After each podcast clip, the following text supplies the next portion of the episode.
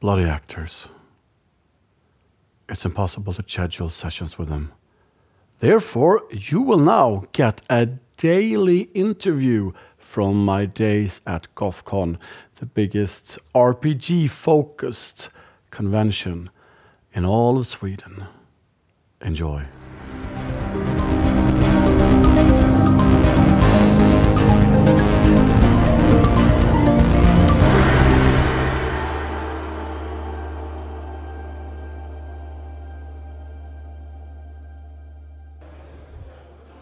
Rolls, once again, welcome back to GothCon and another GothCon Quickie. This time I'm joined by Anna Erlandsson. Welcome so very much. Thank you so much. You used to be the uh, chairman of uh, Sverok, which is an organization that uh, helps people create their role playing groups or gaming groups in general, right? And uh, this is something that's very typical for Swedish, the word förening uh, or association in English. And I thought Anna is really the perfect person to talk to about this because you have been deep into this for a long time. Um, so, uh, first of all, can we explain to the uh, non-Swedish listeners what a förening, a association is in Sweden, how you can use that to boost your RPG group? This is so interesting to talk about because for me, who has grown up pretty much from my teenage year in the world of association from like we have a LARP association, game association, an association for organizing GothCon and everything. And when I started to step outside of Sweden and we're like and people were like association. People don't get paid for things. And I had to explain like no, no. We are just a bunch of very, very enthusiastic nerds who love doing what we want to do in this in this case doing lots of nerdy things, board games, role playing LARP. And we form an association that is run by a board with lots of members that you know checks in sometimes it costs money to be a member sometimes it's not but then this association is a member of Sverok, an umbrella organization who gathers all the nerd associations in Sweden, and also be like, you are a member in Sverok, like a member association in Sverok. We give you money from for your members, so you can continue to have like LARPs, organize conventions, things like that, and also put you in contact with different like politicians and things and also makes it easier for people all over Sweden to do what we love best. It's nerdy things, role playing, LARPings, and everything. And for people abroad of Sweden, they're like, so why aren't you like, why do you need to organize? Why do you need to do this? Why? Yeah, that's the thing, yeah. Yeah, why is this so important when you just can, you know, you can just pay someone to do it? And I'm like, but with an, with an association, we don't need to invent the wheel over and over again. We already know that this is the format. We have like a contact list. We can turn to the, like the main organization in Sverok and be like, hey, we want to organize a LARP. How do we do that? And some person in Sverok, because it's an older organization, can also be like, oh yeah, Gothenburg, you know what? I put you in contact with these persons that I know from like the uh, politicians view there who I know is a nerd and the contact start to running and these kind of networking only comes when you organize and people continue to be in the association, helping each other with nothing only but a goodwill for like helping others. And want to say like well i was a nerd when i grew up. I want other people to become nerds and have it easy or easier than we have it. Because when i grew up it was like larp. That's weird. That's people running around in the forest and you know mm-hmm. drink blood. And i was like no no no no no i just want people to have it easier like that. An association form is like super easy for that, and it also creates a very nice form of uh, community because you don't need to like be part of a friend group. You can be like, oh, there's a LARPing association in, in Gothenburg. Yeah, you can just go there, you apply, you join, you behave well as you would in every social uh, community, and you're in. It's not, you know, you need to have friends and know the right mm. people. Yeah. And that's the best thing because with association, it's easy. You can organize, you can join an already existing community with forms, you can contribute how much and how little you want. And that's the beautiful thing, I think. And I was so surprised when people outside of the Nordics and Sweden were like, we don't think, we don't know how this works. Mm -hmm. Because for me, it was like, but how how do you do every time you're starting an organization or an event or anything and they're like yeah we just we just do it you know we or invent the wheel or do it again or you know just do something new because people love doing new things mm. and that's great but association makes it so much easier, and also we can we can get money from Sverok from I guess Yeah. money from the like the Swedish state for like making it easier for young people to do what they like. Yeah. And So, like, if you start an association, be it like uh, um, a football team or a for where you live, where you have your like housing community, all that, that's all the same kind of förening association. They all work in the same way. You have a board and you have members, and you, like it's very democratic. And this goes through all Swedish society. Like, there's not a part of Swedish society that doesn't have an association. If you're a restaurant owner, there's going to be an association for restaurant owners uh, in your part of the country. And I don't know how often I see people on Facebook, uh, like internationals, being like, "Oh, I really love this game." If I'm in a in a Facebook group for a certain RPG, like, "Oh, I really love this game, but there's no one playing it where I'm from."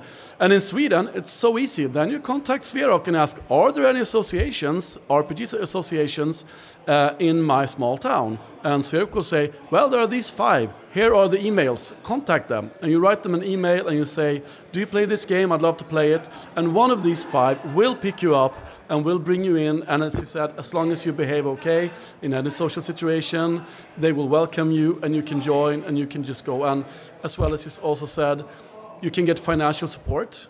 Uh, it's not a lot of money. It's not that you can't like make a living out of it, but you can buy your RPG books uh, from these this money. You can do some other like small stuff uh, from it. So it's really, it's so impressive, and it's been around since 1980. Oh, I'm bad with numbers, but I know six. I know that Sverok celebrated our we celebrated the 30th anniversary in 2018, so I think we're up to 30. Yeah, 88 then. Yeah, 88. So we have been around, and also what you mentioned, like it's not a lot of money, like associations get from like small RPG, but it's enough to buy RPG books. Yeah. And it's also been like the books belong to the association, meaning like if a game master like, well, I'm leaving, you don't have to buy new books. The book stays in the association, so it's like you can have a stash of things that you know new role players can come in and like, oh, I want to play like Dungeons and Dragons, One Ring, whatever, and they're like, yeah, we have the books, just be here, buy it easy for new players to come into and that i really love because it can be an expensive hobby Yeah, it really can. I mean, it's not like you can't kickstart a huge board game every week or every month, but it's like you can buy an RPG book uh, now and then, you know. yeah and that's that makes so much because it can be like you want to play with people sometimes you want to have a dm group or you're like yeah you know what for example, convention Gotland, like, yeah, we go to our association and we can be there and we can have fun together. Like, for the money we get, we can, you know, buy some new game we find here and it mm. belongs to association. Mm. And some associations are like, yeah, we want to have more members because more mm. members need means more money and more, like, they can grow bigger and organize big events. And I used to say, like, there's actually a strength in numbers hmm. as long as we're organized because people are like, well, we're so many nerds. I'm like, absolutely. And I love to be one of the millions of nerds in the world, but I also love to be one of the like several hundred thousands in Sweden who are like active in Sverok and organizing that hmm. because then I know like when when this chairman for Sverok sits and gets a question like from politicians like why should board games, role plays, LARPs, cosplay be part of the Swedish culture? Why should we count with you? We can say like actually we are over when I was a president we were 100,000 members. I can say like we're 100,000 members, young people under 26, plus us a bit older, Yeah. who organize in doing this. We are forced to be hmm. reckoned with. When I was a president, we were the biggest youth association in Sweden. Yeah. Like, so they were like, okay, so football. I'm like, no, nerds, Nerds. nerds, and that is amazing because then means that like for a convention like municipality like well so there's a like you know we want to play e there's an association come like we want to you know have a cosplay convention. They like okay so it's just a bunch of nerds. And then they start thinking like actually there are several hundred thousands nerds. So mm. that means that this will bring in lots of pr to the, to the municipality. Mm-hmm. People will come here it's it's it's like a spinning clock wheel in that sense Yeah, yeah.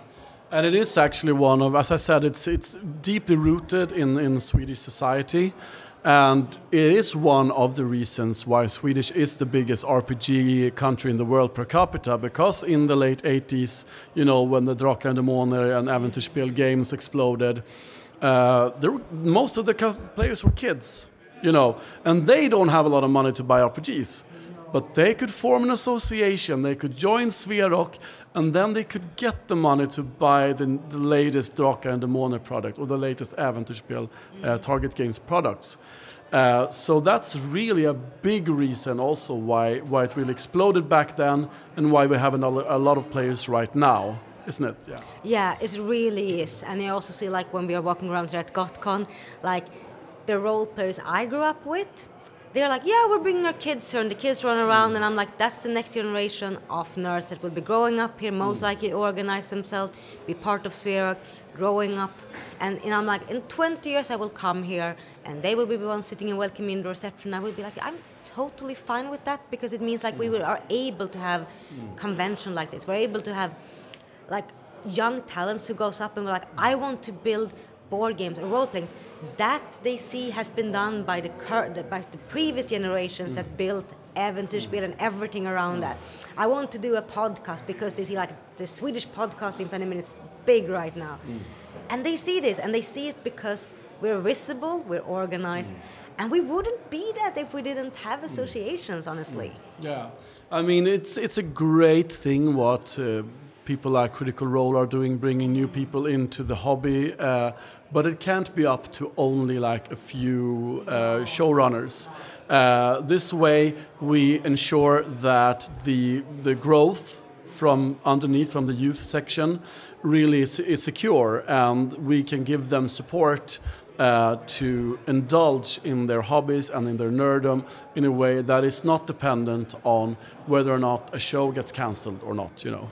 Exactly. I used to say like, it's always easy for like kids that has friends to you know get together and DM and play role playing game. However, you also need to have like something to put down the kids in so like they know like well if they go to a role play if, if they are like the the lonely nerd in their class they find a like a community get there knowing that it's safe it's secure they can go there like mm. every week every second week and they go to convention and their parents also know that there is a community behind that. Mm. So they are like safe to say like, yeah, you go there, kid, you go and have fun, mm. because it's basically like you can put down a football field anywhere outside in a, in a small suburb, but if there's not the team and the trainer, you can't really do so much. Mm. You can't. You can only progress that far. -hmm. And it's the yeah. same with like the association business. If you have an association, you can grow mm. so much. Yeah. Thank you so much, Anna, for taking the time and explaining this for me and for the listeners. Uh, it's been a pleasure having you. Thank you so much for wanting to have me here. It's thank been you. super great. Thank you so much for listening, and uh, bye bye.